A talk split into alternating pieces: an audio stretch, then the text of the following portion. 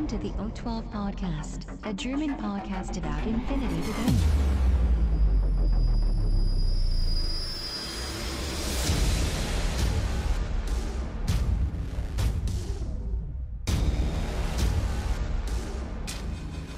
Accessing data.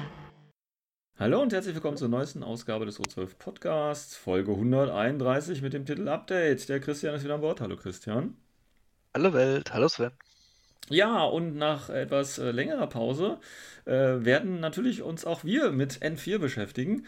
Und wir haben aber immer noch so ein kleines Schwankerl dabei. Also wir werden nicht nur jede Folge N4 machen, sondern wir werden auch immer noch einen weiteren Content-Bereich liefern. Und das ist diesmal ein kleines Review des Outrage-Mangas. Falls ihr ihn noch nicht geholt habt, könnt ihr uns lauschen. Allerdings mit ein bisschen Spoiler, also vielleicht könnt ihr auch den zweiten Teil einfach ausblenden. Das überlasse ich euch. Wir wünschen euch schon mal viel Spaß. Accessing Tactical Analysis.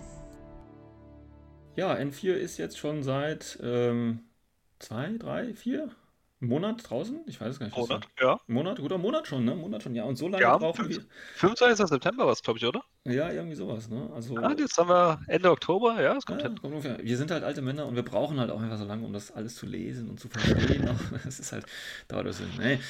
Ja, es wurde in der Zwischenzeit, haben ja ganz viele anderen Podcasts und auch hier YouTube, wurde ganz viel produziert, wurde ganz viel rausgehauen.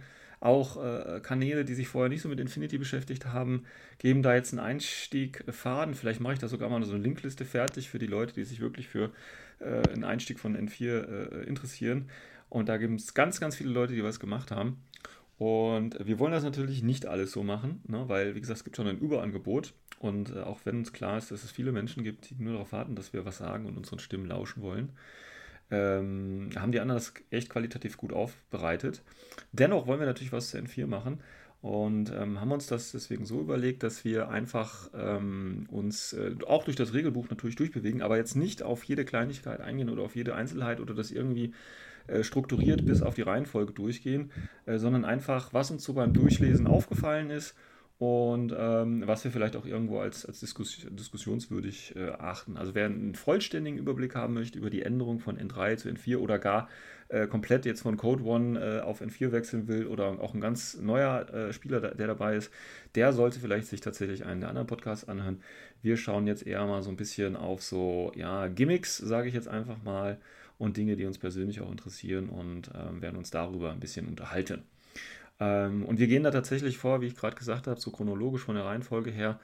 Und das Regelbuch fängt natürlich vorne an und da gibt es dieses Einstiegsspiel, da gehen wir jetzt nicht groß drauf ein. Das ist ja, glaube ich, genau das gleiche, was es in Code One gibt. Warum man das jetzt da nochmal ins Regelbuch reingepackt hat, keine Ahnung. Wäre meiner Meinung nach gar nicht nötig gewesen, sondern wir fangen gleich bei diesen Basic Rules an und hoffen, dass wir heute die Basic Rules und die Movement Rules machen können und da so ein paar Sachen dazu sagen können. Ich würde einfach mal anfangen, und zwar das erste, was ich mir so aufgeschrieben habe hier auf meinem Zettelchen, das ist eine interessante Regel, die jetzt für den normalen Spieler oder für das normale Spiel gar nicht so eine Auswirkung hat, aber tatsächlich für das Turniersetting eine Bedeutung hat, und zwar ist das die Regel, dass am Ende des Spiels, man hat ja diese offene Liste, beziehungsweise die private Liste, und auf der offenen sind ja zum Beispiel nicht drauf, welche Marker oder was unter den Markern drin ist, wer vielleicht Leutnant ist, solange man das nicht während des Spiels rausfindet, etc. pp. Und jetzt steht hier so der kleine Zusatz, dass diese Information am Ende des Spiels oder nach dem Spiel, also wenn das Spiel vorbei ist, offene Information wird. Das ist, wie gesagt, für das normale Spiel vielleicht gar nicht so relevant, ne? Weil man ist ja im Freundeskreis oder im Spielclub, wie auch immer. Da ist es nicht so wichtig. Aber ein Turniersetting mit 3 bis 5 Spielen übers Wochenende und man kann ja nur 2 Listen spielen. Wie gesagt, wir müssen natürlich von den alten ITS-Regeln ausgehen. Und dann weiß man schon, wenn man die ersten beiden Spiele, die ersten beiden Listen benutzt hat, was man spielt. Und da kann man ja auch, sage ich mal, seine Fühler ausstrecken, wenn schon jemand gegen einen gespielt hat, dann kann man fragen, hier, was spielt denn der so? Und dann kann der das im Prinzip alles raten, während bisher das ja so war. Ja gut, wenn ich meinen TO-Marker bis jetzt nicht aufgedeckt habe oder wenn ich was in Reserve gehalten habe oder Luftlander oder so, dann weißt du das halt einfach nicht. Und jetzt weiß man das schon.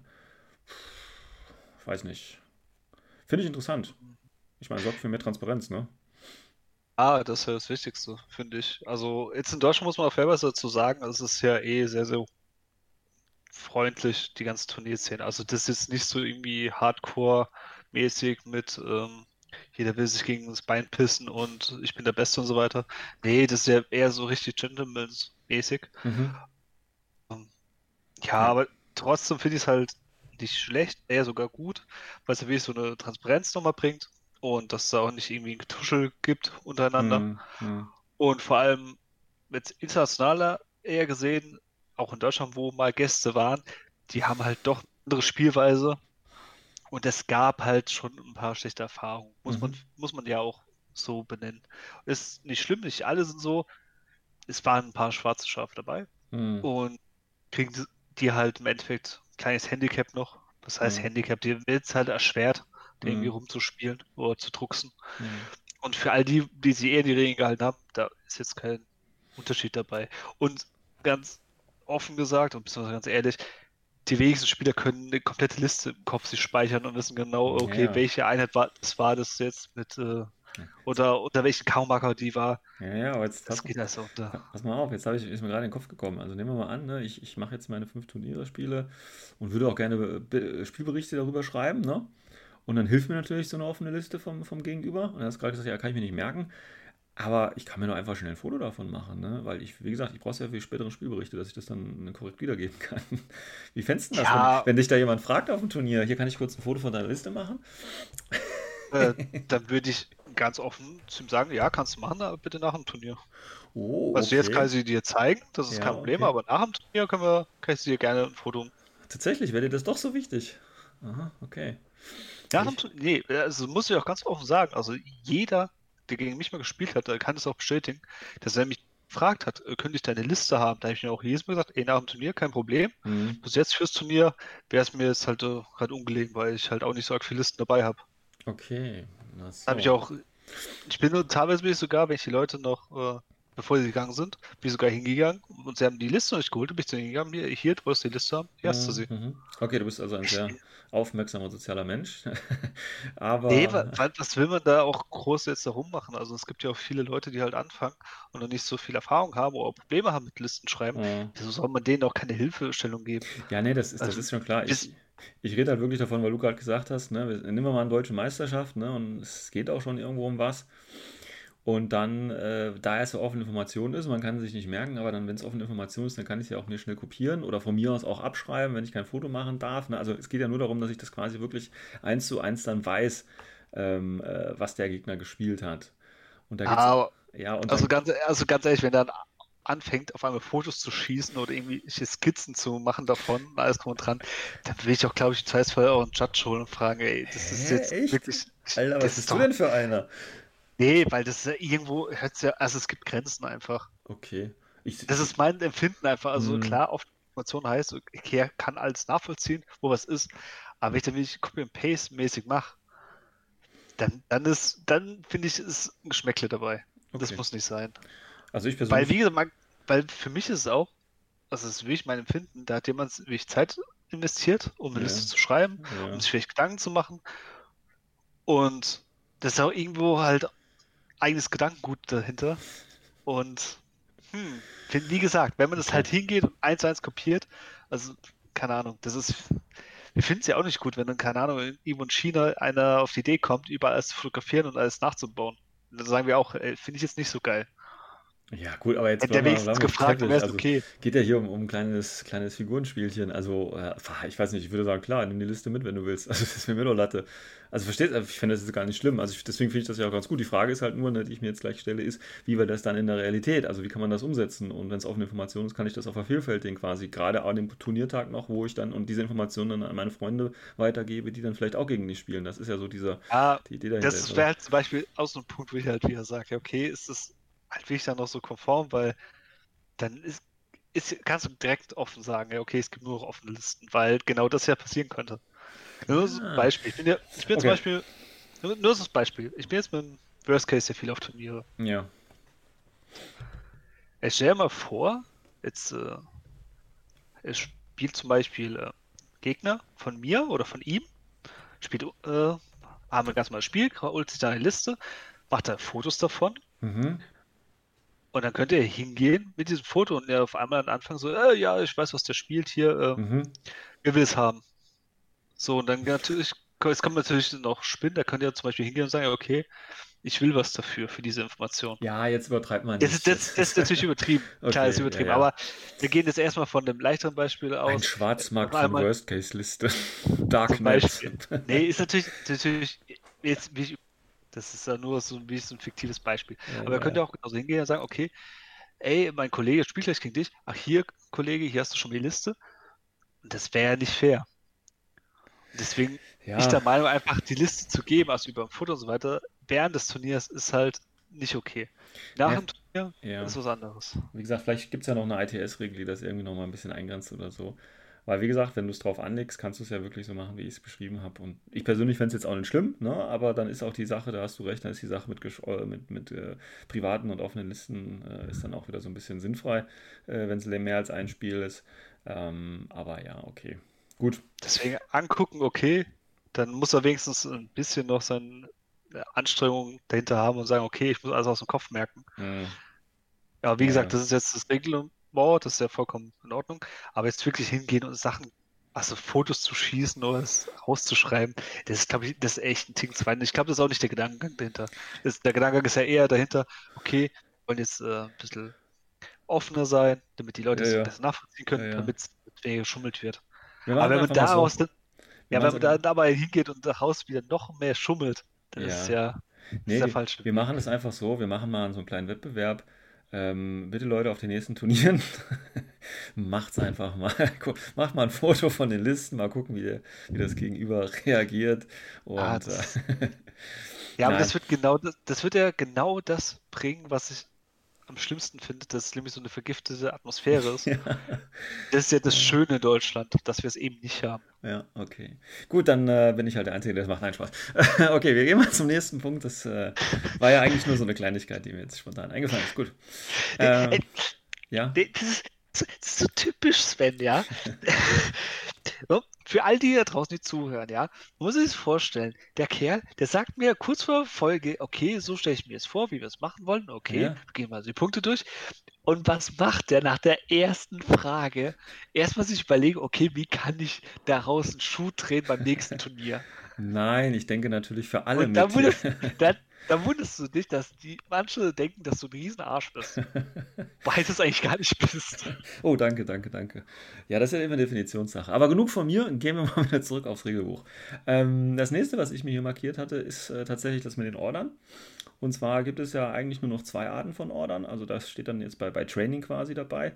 Da haben wir einmal die regulären, also das reguläre Training und das irreguläre Training. Die eigentlichen Patches-Order, die gibt es ja gar nicht mehr. Also die gibt es natürlich schon, aber die werden nicht als spezielle Order aufgeführt, sondern da gibt es eine extra Phase für.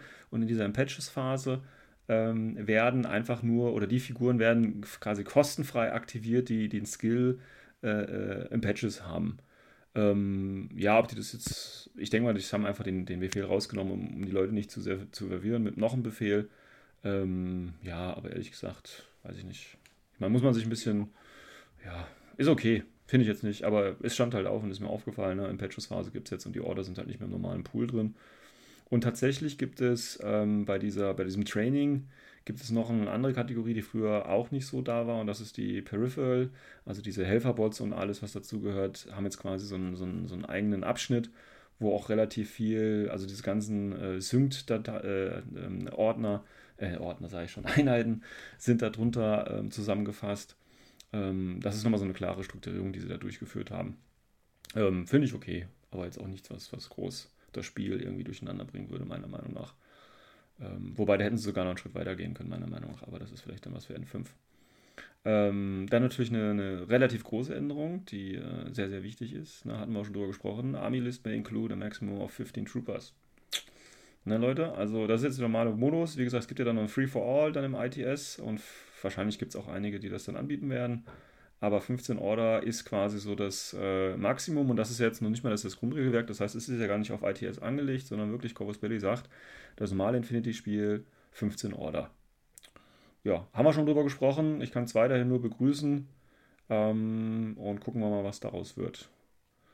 Ich habe ja tatsächlich schon ein paar Testspiele mit N4 machen können und das ist dann auch schon angenehmer. Ich habe auch das Gefühl, die gehen einen Schritt flüssiger, aber das muss ich noch mal ein bisschen testen, ob das wirklich so ist oder ob das andere Gründe hat. Ja, Ja, 15 Order, also, coole Sache. Ja, also, was soll man dazu noch sagen? Das ist eigentlich schon also auf den Punkt gebracht. Ja.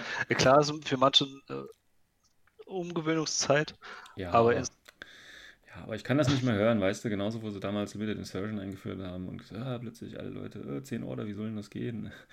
Ja, das geht. Man muss halt die Komfortzone einfach verlassen, das ist es, ja. Ja, und vor allem, man muss auch wirklich mal offen und ehrlich sein, wenn man jetzt die ganzen Profile sich durchschaut, Bilder, wenn man feststellt, es gibt so viele Möglichkeiten, trotzdem noch mehr Order zu spielen. Ja, es ist halt weniger Modelle, aber selbst weniger Modelle stimmt ja nicht, weil es gibt genug Einheiten, wo noch so extra Einheiten mit dazu kriegen. Ja. Ja, also da ist immer noch so ein bisschen, ich sag jetzt mal, Abuse möglich, ne? Also IA lässt sich ja immer noch mit 17 Ordern spielen. Also da geht noch was. Da geht auf jeden Fall noch was. Und von daher, gut, man muss jetzt auch fairerweise sagen, ne? Ich bin jetzt auch nicht der prädestinierte Ariadna-Spieler. Ist schon lange her, dass ich Ariadna gespielt habe. Und klar, wenn du so US-Ariadna oder so spielst, oder von mir aus Schotten, da ist ja das Update noch nicht raus. Aber klar, da muss man einfach umdenken und andere Einheiten jetzt mit reinnehmen. Aber ich gehe trotzdem davon aus, es geht. Ja, das ist eine Umgewöhnung einfach, aber es geht. Ich denke auch. Ja, dann habe ich hier noch die Types of Order, hatte ich ja gerade schon angesprochen, hatte ich mir noch markiert. Das heißt, wir haben jetzt diese Impatches-Phase eben und da finden halt jetzt die ganzen impulsiven Befehle drin statt. Ist so ein bisschen, hat es einen extra Bereich bekommen. Ja, ist ganz okay. Die Frage, die ich mir halt immer so stelle, ne, ist, oder so ganz generell, brauchen wir Impatches-Befehle?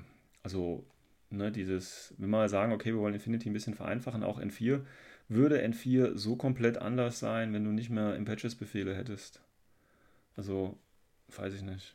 Ich meine, gut, das ist natürlich eine Punktereduktion, ne? Da kannst du ein bisschen drehen, die Profile ein bisschen günstiger machen und so, indem du Impatches gibst.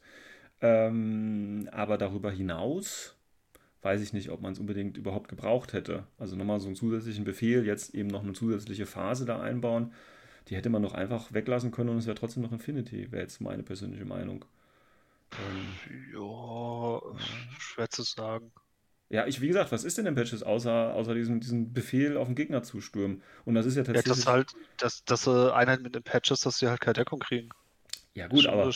Ja, meine Herren. Und ich meine, der Impatches-Befehl, das war ja irgendwo auch im Forum, haben jetzt irgendwelche geschrieben, haben sie ja gefragt, wie diese Bewegung sein muss, ne? Und da gibt es irgendwelche schlauen Leute, die natürlich sofort überlegt hat, ich kann quasi in einer diagonalen Linie auf die, also im Millimeterbereich auf die Aufstellungszone zulaufen, sodass ich am Schluss meiner Bewegung näher dran bin, aber mich wirklich nicht viel bewegt habe. Also dass ich mich mehr... Ja, aber du musst den Patches-Order gar nicht mehr nutzen. Ja, weil es ja nicht mehr Extremely Patches und so weiter gibt, aber von daher, ja, also ich weiß nicht. Also wenn dann schon wirklich nach vorne stürmen, damit du noch einen Nachteil hast, also du musst quasi, du kannst ihn auch nicht unterbinden, dann finde ich es okay, aber einfach nur so, du hast quasi deinen freien Befehl, den du nutzen kannst, ist dann unnötig, finde ich. Also um das Spielsystem zu beschleunigen, weißt du, und einfacher auch zu machen, finde ich die Impatches-Phase oder den Befehl eben, hätte man auch komplett rausnehmen können. Aber das ist auch nur meine Meinung. So, andere wichtige Änderung. Was heißt andere wichtige Änderung? Ah, ne, hier, genau, was ich vielleicht mal auch hingeschrieben habe, ist, ne, wir müssen ja am Anfang des Spiels immer diesen Whip-Wurf machen auf den Lieutenant. Und das war ja bisher so, dass diese Information eigentlich geheim war, bis wenn du einen Crit hast. Ne? Da musst du ja sagen, ich habe einen Crit auf die 15 gemacht. Und dann ist klar, dass der Lieutenant Whip 15 hat. Jetzt steht hier allerdings, dass der beim Initiative-Roll Whip immer offene Information ist. Das heißt, du müsstest theoretisch sagen, ich würfel auf die 14 jetzt. Das ist ja eine kleine Änderung, finde ich. Und dann kannst du halt auch schnell eingrenzen und dann kannst du es eher eingrenzen, auch wenn du nicht einen Crit beim Lieutenant-Wurf machst. Ja, es sei denn, dein Kollege hat vorher gegen ihn gespielt und hat ein Foto von der Liste gemacht. Und dann weiß er sowieso, wer der Leutnant ist. Ja, das ist okay. Ich sehe schon. Ja, mal. Spaß. Nein, nee, Spaß, aber ja, ist aber, ich finde es okay. Ja gut, ich meine, kriegst halt wieder ein bisschen mehr Informationen raus, ne? Weil einige Armeen können ja nur Lieutenants aufstellen, die dann noch ein bisschen offensichtlicher werden, sage ich mal, wenn es um den Wurf geht. Klar, aber keine Ahnung, also ich tue mir das schwer, weil es gibt so viele Einheiten und so viele Lieutenant-Optionen. Und klar, bei manchen Listen, bei manchen Fraktionen, da gibt es auf Turnierebene klar immer so teilweise schon so einen gewissen Standard, was halt an Lieutenant-Auswahlen gibt, klar. Aber insgesamt, um sich alles geht einfach nicht. Also ich kann es auch nicht, muss ich zugeben. Und ich behaupte mal, ich kann im Kopf, besonders viele von Leuten Landauswahlen so ausgrenzen. Ja, ja. Und ich krieg's auch nicht hin, wirklich nicht. Weil sagen wir, irgendwann ist halt immer Druck und man vergisst mal da eine Option oder man denkt einfach nicht. Selbst wenn ich die Information kriegen würde, ja okay, das ist VIP 13 und VIP 13 ist eh so ein Standardding. Hm, hm. Das bringt dir selbst was. Das ist genauso, wenn ein Hagisam-Spieler kommt und sagt, er hat VIP 14. Das ist nur mal eine Einheit, die in Hagislam nicht VIP 14 hat, sondern eher 15 oder 16, 17. Na gut, aber wie gesagt, es ist einfach nur noch eine kleine Änderung, die mir aufgefallen ist, weil es eben jetzt sagt, dass du klar ansagen musst, quasi auf welchen Wurf oder auf welchen Wert du da jetzt würfeln musst und dementsprechend das eventuell eingrenzen kannst, wie es bei einem Dreier hättest dann auch schon machen können mit einem Crit. Auch da war das ja, auch wenn du gekrittet hast, nicht unbedingt klar, wer dein Leutnant ist. Aber man ist wieder ein Stück weit in diese Open Information rein. Dann was anderes, was auch wieder so in dieses Offene reingeht, das war bei den Deployment Zones. Also wenn du die Aufstellungszone, also am Anfang, wenn du deine Einheiten aufstellst, kannst du natürlich die Deployment Zone ausmessen. Das haben wir bisher ja gemacht. Ne? Ganz viele Spieler legen ja 12 Zoll und da machen die da so Würfel hin oder so, damit die 12 Zoll auch immer klar sind. Aber jetzt kannst du tatsächlich auch die Einheiten für VW Deployment ausmessen. Ja, dann die Mittellinie und die Exclusion Zone. Das heißt, das kann man alles, das mag vorher auch so gewesen sein. Aber jetzt steht es wirklich ganz klar formuliert da. Das heißt, ich kann mir am Anfang des Spiels quasi alles markieren. Ne? Und dann kann man ja auch, wenn es so um Spiele geht, wo eben die Exclusion Zone ist oder wo man Sektoren halten muss, kann man das immer so als an verschiedenen Gebäuden dann festmachen. Und dann weiß man, okay, bis hierhin geht die Zone. Ja, wenn man nicht so ein gutes, ich sag jetzt mal, räumliches Gedächtnis da hat, kann man sich das wunderbar so, ich sag mal, ein bisschen vorstrukturieren. Und das steht jetzt eben jetzt auch hier genauso im Regelbuch drin. Und demher völlig ganz normale Praxis am Anfang des Spiels, neben der offenen Liste, das ist am Ende des Spiels zu fotografieren, natürlich dann auch am Anfang des Spiels erstmal alles auszumessen und zu gucken, wo sind denn hier die ganzen Zonen. Ja, ob das natürlich ein bisschen mehr Zeit ist. Müsste man dann eigentlich ist ja in der Deployment Phase, ne? Weiß ich gar nicht. Das heißt, es geht von der eigenen Zeit ab, wenn man das dann alles ausmisst. Aber von daher ist es ja wieder okay. Dann finde ich, wo ich immer noch so ein bisschen mich reindenken muss, das ist immer noch so ein bisschen fremd oder befremdlich, das ist das halt mit den Sichtlinien. Ne? Da haben sie dieses eine Beispiel, das hatten sie auch, glaube ich, schon mal irgendwann gepostet. Und da haben wir diesen blauen und diesen grünen Trooper und die sind quasi an so einer Häuserecke. Und die haben quasi eine Line of Fire, aber die Line of Fire geht von dem einen durch das Gebäude durch. Wäre also eigentlich gar nicht möglich, dass er ihn sieht. Aber die Idee ist ja, ne, du bist in meinem Front-Arc und ich sehe dich, das heißt, du kannst mich dann auch sehen. Und das war sogar in dem Spiel oder in den Spielen, wo ich N4 schon gespielt habe, war das tatsächlich auch so, dass mich der andere dann schon sehen konnte, obwohl ich jetzt gedacht hätte, nee, der sieht mich ja gar nicht, aber nach dieser Grafik würde er mich tatsächlich sehen, weil ich halt im Front-Arc bin. Und, aber Sven, Das wurde schon im Q&A schon durchgenommen. Nee, das wurde so, das ist nicht so in N3 gespielt worden. So eindeutig, oder? Täusche ich mich jetzt? Ja, du täuschst. Also, ich kann es nur aus meiner Erfahrung sagen. Das ist auch meine Meinung. Es wurde vor gut einem Jahr, eineinhalb, vielleicht sogar 2 Jahre schon. Schnell Zeit, ich kann es echt nicht genau sagen. Wurde irgendwann im Q&A so behandelt. Okay. Und da hatten wir es oft ganzen Leute, wo ich ja auch in Deutschland so getroffen habe, halt drüber gehabt oder auch Ausland mal, wenn ich mal da unterwegs war, auch drüber gehabt.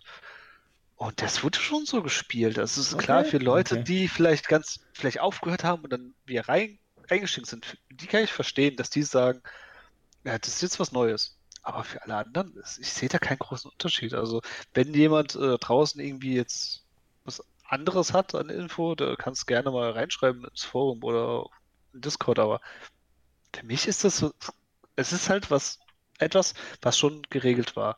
Klar nicht zwischen N3 und N4, das ist ein Unterschied, gebe ich vollkommen zu. Aber wenn man das Q&A dazu zieht, dann war es schon klar.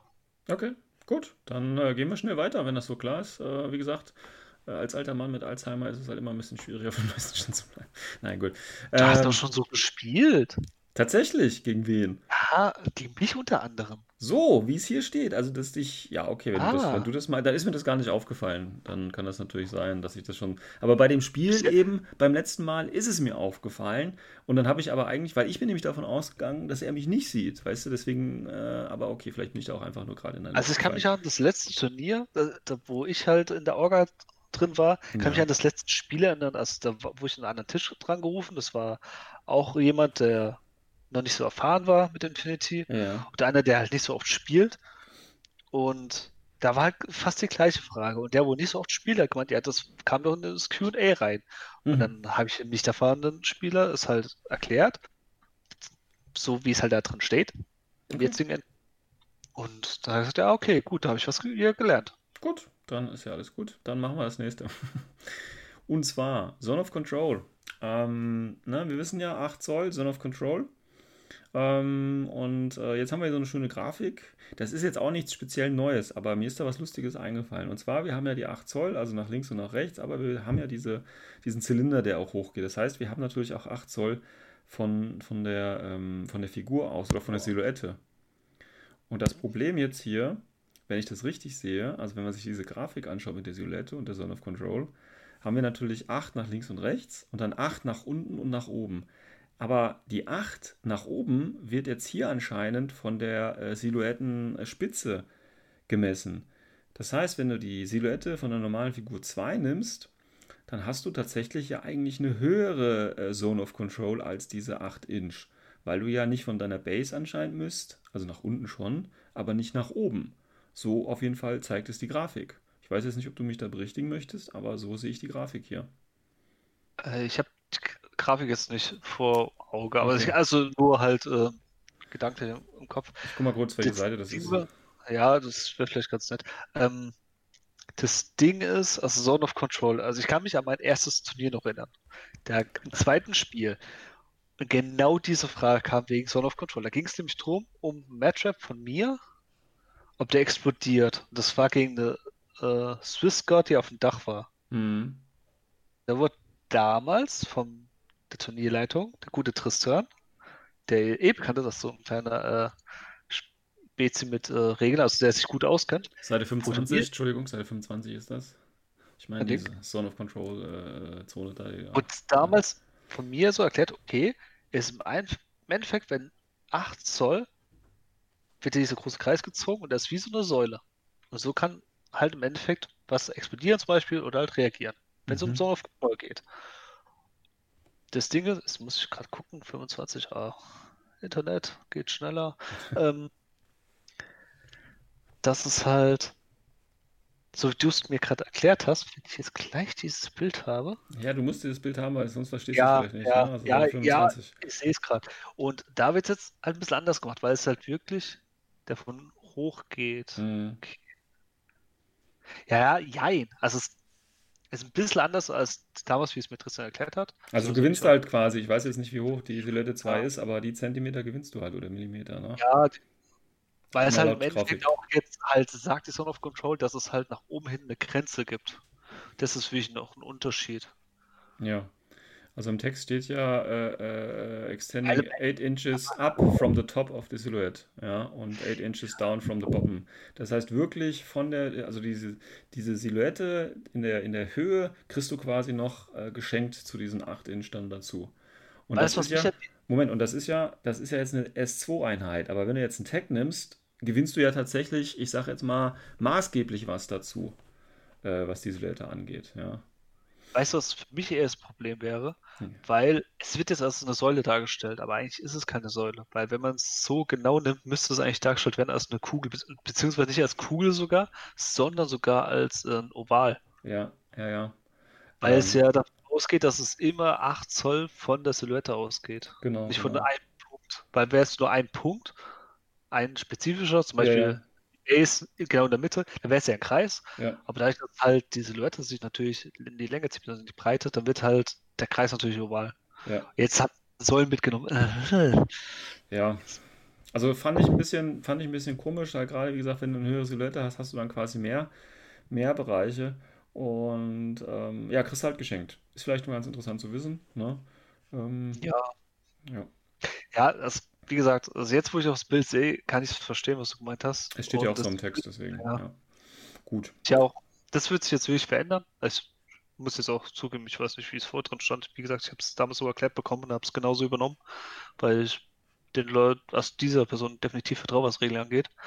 Und jetzt aber, das halt schon, da muss man jetzt anders vermessen, auf jeden Fall. Ja. So auf dem Spiel. Ja. Das heißt, Zone of Control ist im Endeffekt kleiner geworden, wenn man es genau nimmt. Wieso kleiner? Die ist größer geworden. Weil deine Silhouette, ja, es ist von abhängig von deiner Silhouette. Also ein Tech hat eine, oder S5-Einheit hat eine größere Zone of Control nach oben und nach unten. Also nee, war voll was richtig in Säule. Jetzt ist keine Säule mehr, jetzt ist es ein Oval. Und ein Oval. Davor gab es keinen Höhenunterschied. Also du bist einfach nur von der Base gegangen, 8 Zoll und dann straight up hoch und das ist egal wie hoch. Ja. Da gab es keine 8 Zoll Begrenzung. Jetzt hast du eine Begrenzung. Mhm. Deswegen ist sie kleiner geworden. Genau. Es wird nur im Randfall, es wird, wenn man mit hohen Gebäuden spielt, wird es was ausmachen. Muss man aufhören, was dazu sagen. Ja, also ich sag mal, das Vertikale nimmt ja eher weniger Rolle ein, muss man ja tatsächlich hier sagen. Was ich aber ganz auch interessant finde oder lustig, ich habe mir dann so vorgestellt, weißt du, du hast eine Figur oben auf dem Dach, die hat die 8 Zoll nach unten, das reicht nicht ganz bis zum Gebäude und dann kniet sich quasi oder geht deine Heavy Infantry halt prone und kriecht dann quasi unter der Zone of Control dann so lang, damit er nicht gehackt werden kann. Ja, fand ich ganz lustig. Ja, das Ding ist, du hast recht. Es wird genauso funktionieren. Ja, okay, und das wäre vorher mit dem Ding halt nicht gegangen. Ja, ja. Gut, dann habe ich tatsächlich nochmal, ich habe hier noch was, das nächste war irgendwas mit Tarnmarkern, habe ich mir noch aufgeschrieben, die unterschiedlichen Durchmesser haben. Und da war es ja immer so, also wenn die dann auftauchen, du hast einen Tarnmarker und da ist quasi, der ist ja dann nur S2, also die normale 25mm Base und dann ist da aber irgendwie was Größeres drunter. So war ja irgendwie die Idee. Also so ein anderes Silhouettenattribut eigentlich drunter, ne? Und eine andere Basegröße, da gibt es ja ein paar Einheiten. Und dann ist immer die Frage, wo lege ich die dann jetzt hin? Und jetzt gibt es ja, ich weiß nicht, ob das früher auch schon so war, aber das ist mir jetzt mal aufgefallen. Und zwar kannst du ja tatsächlich da auch ein bisschen Entfernung rausschwindeln, sage ich mal, weil du laut der Regeln, ich weiß jetzt gerade auch nicht, welche Seite, tatsächlich sagen kannst, dass du dich dann plötzlich auch in Kontakt aufstellen kannst, ja, oder sogar in Engage stellt, also in Nahkampf gehen kannst. Und das ist ja, wie gesagt, ich weiß nicht, ob das vorher so war, das kann irgendwo mal ein Fakt drin gewesen sein, aber das fand ich jetzt nochmal ganz interessant. Weißt du gerade, welches, was ich meine überhaupt? Ich weiß gar nicht. Ich muss echt zugeben, ich bin mir nicht sicher. Sehr gut. Sehr gut. Ich gucke gerade selber auch noch, welche Seite das ist. Ich habe mir die Seitenzahl natürlich nicht dahin geschrieben in guter Vorbereitung, aber das soll uns ja hier nicht aufhalten. Coherency, Distance. Jeder Zuhörer von uns weiß, dass wann es um Vorbereitung 27 ist das. Ganz speziell. 27. Ja. Okay. Ja, also geht jetzt hier Replacement Trooper have a different Silhouette attribute, value and base size. In this case, the player has two options to choose from. The player can match the center of the replacement trooper's base with the center of the original trooper's base. Also dann stellst du es halt genauso in die Mitte und so war es ja, glaube ich, auch früher. Oder the player can make the edge of the replacement trooper's base match the edge of the original trooper's base. Ja, und dann steht da hier weiter noch, this allows for example the replacement trooper to gain contact with cover that the original trooper didn't have. Das war halt so eine Sache. Verstehst du gar nicht, ne? Nee, ich verstehe es, was du meinst. Am Endeffekt, ich bin in einem Marker-State und wenn ich dann enttarnt werde, kann ich nochmal im Endeffekt meine Endposition erweitern, um meine Basebreite im Endeffekt. Weil ich kann mich einfach am Rand von meinem Marker hinstellen. Ja, aber das geht nur, wenn du wenn du der Marker einen anderen Durchmesser hat als die Figur, die da drunter ist, dann geht das nur. Ich wüsste jetzt gerade gar nicht, was das betrifft, aber mir fällt auch spontan keine Einheit, die das hat. Weiß ich nicht. Aber das ist auch nochmal eine Möglichkeit. Müssten wir vielleicht nochmal gucken, welche Einheiten das überhaupt betrifft. Das heißt, was mir jetzt einfällt. Ja, keine Ahnung, ich hätte zum Beispiel einen Camo-Marker mit einer S4 drunter, stelle aber nur einen S2-Marker hin. Geht das denn? Ja, früher ging das nicht, aber keine Ahnung. Also die Regel muss ja aus einem gewissen Grund da sein, also muss es dafür ja eigentlich auch ein Case geben, aber wie gesagt, ich bin da jetzt nicht so drin, dass ich wüsste, welche Einheiten das betrifft.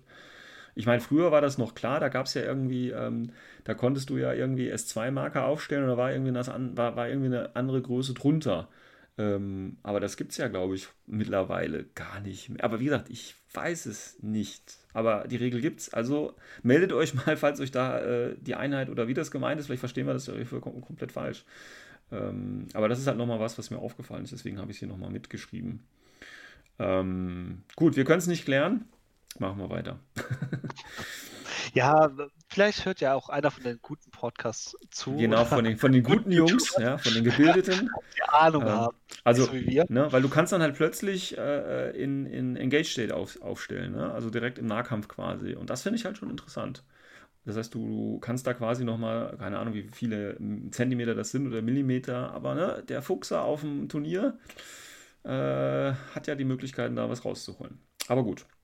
Dann, was ich auch noch hier kurz markiert habe, das ist sowas ganz Allgemeines, das ist nichts Schwieriges, aber wir haben ja jetzt diese positiven Mods und die negativen Mods, also in diesen Klammern, und da steht jetzt extra nochmal, dass die positiven Mods eben auf deinen eigenen Skill draufgerechnet werden und der negative Mod wird halt quasi gilt halt für die gegenüberliegende Seite. Das ist nochmal hier klargestellt, um das ja auch alles, ne? Wir haben ja jetzt Mimetism -6, heißt nicht, dass ich -6 auf irgendwas bekomme, sondern weil es ja -6 ist, dass eben der gegenüber diese -6 bekommt und so weiter. Und Dodge +1 heißt halt, dass ich für mein Modell das in Anspruch nehmen kann.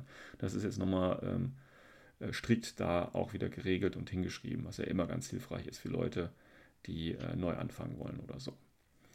Ja, das war im Prinzip das, was ich mir aus dem ersten Kapitel hier, dem Basic-Part aufgeschrieben habe. Ich weiß nicht, hast du noch irgendwas anderes, was wir da noch kurz ansprechen sollten? Wie gesagt, ich habe jetzt vor kurzem erfahren, dass wir überhaupt das machen. Ich habe nichts vorbereitet. Ah, sehr gut. Aber ist okay. Ist okay, Christian. Da muss ich halt die Show wieder tragen. Ist ja alles klar. Du bist ja hier nur der Sidekick. Ja, so wie jedes Mal. Ja, ist ja, ich bin eh nur dein Lehrling. Sehr gut. Nicht mal Lehrling. Wie wurde ich letztens genannt? Schoßhund von dir. Ich habe dich nicht so genannt. Ich habe dich aber nicht so genannt. Nee, das war auch scherzhaft gemeint. Ach so, ich bin der Schoßhund Sven Finke. Sehr gut, sehr gut. Ich hoffe, du hast noch mein Gesicht irgendwo tätowiert, ne? Das ist natürlich so als als Besitz, so wie so ein altes Brandzeichen. Das muss schon sein. Gut. Nee, das überlasse ich dir. Dann mit Blick auf die Uhr. Ja, Movement schaffen wir auf jeden Fall noch. Das ist relativ kurz tatsächlich. Hat mich tatsächlich überrascht, weil da sind ja noch die ganzen Special Skills, sind ja noch nicht alle da drin. Das heißt, es ist nur wirklich das Movement-Module, wie sie es hier genannt haben. Und da habe ich gleich wieder am Anfang die Frage, die habe ich, glaube ich, auch schon irgendwann vorher gefragt und die wurde zwar von dir abschlägig beantwortet, aber so wie das da steht, ich verstehe das einfach so, Leute, tut mir leid. Also, Bewegung, Sequence of Event, ja. The player declares a skill with a movement label. Das heißt, ich sage an, ich möchte mich bewegen oder ich sage an, ich möchte dodgen oder ich sage an, irgendwas mit, irgendein Skill mit Movement, ne? Soweit klar. Zweiter Schritt. Measure to find out which locations the trooper could reach with that skill.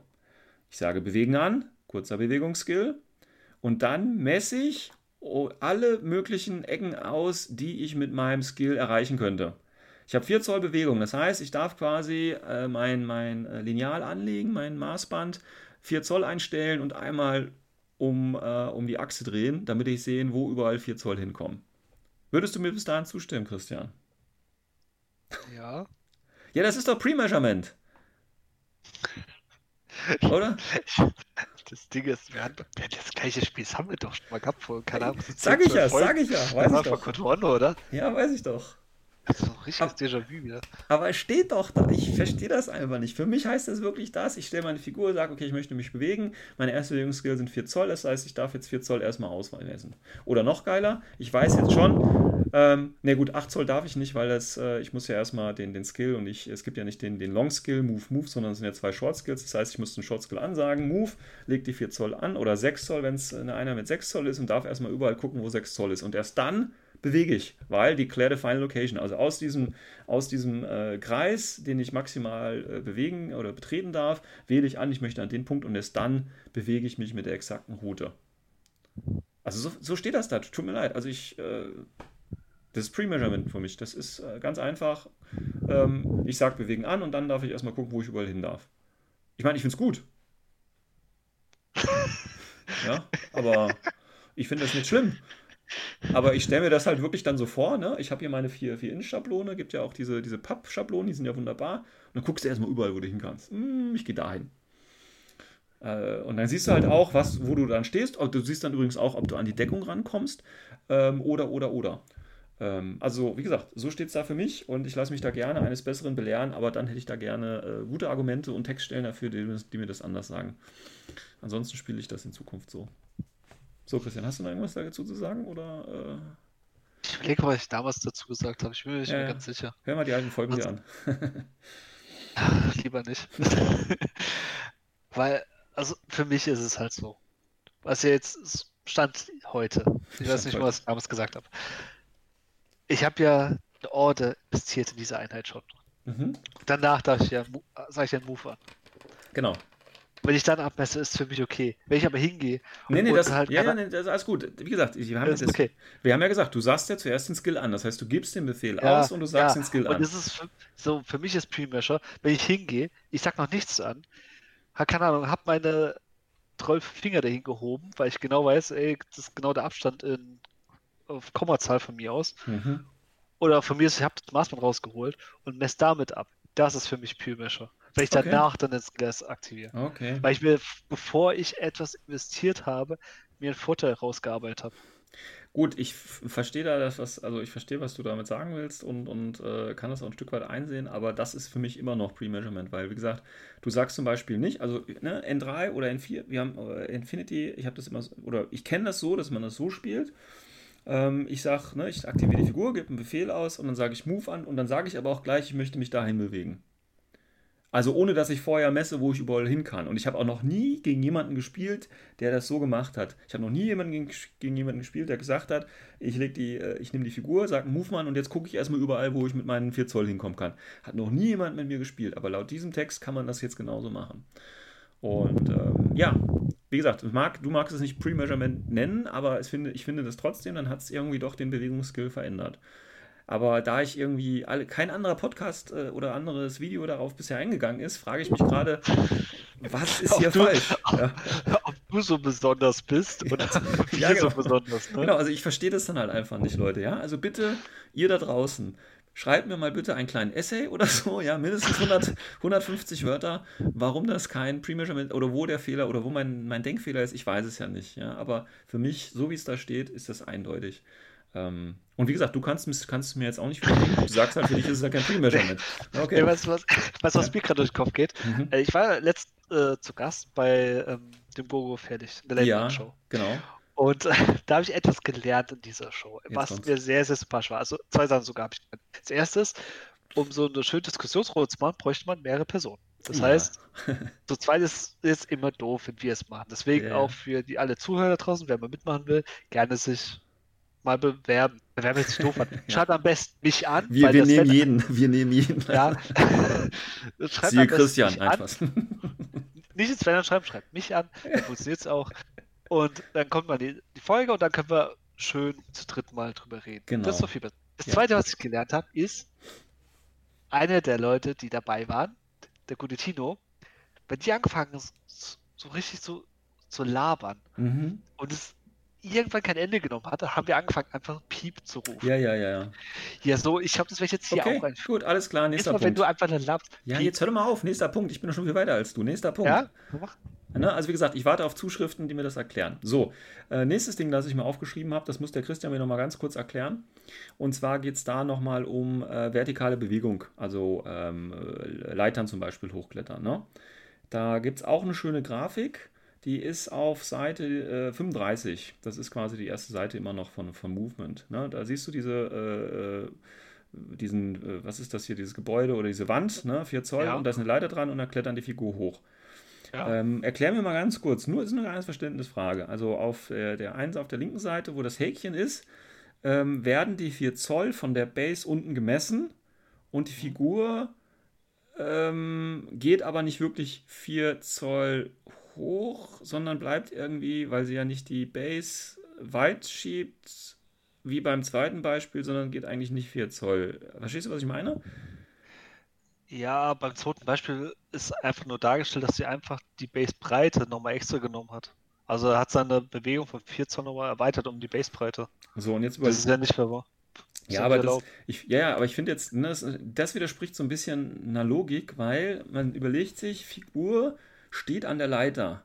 So, und dann sind ja die obersten Sprossen tatsächlich schon in der Höhe deiner Arme meistens. So, dann streckst du deine Arme aus und dann hast du quasi die Silhouette bist du ja dann schon oben quasi, verstehst du?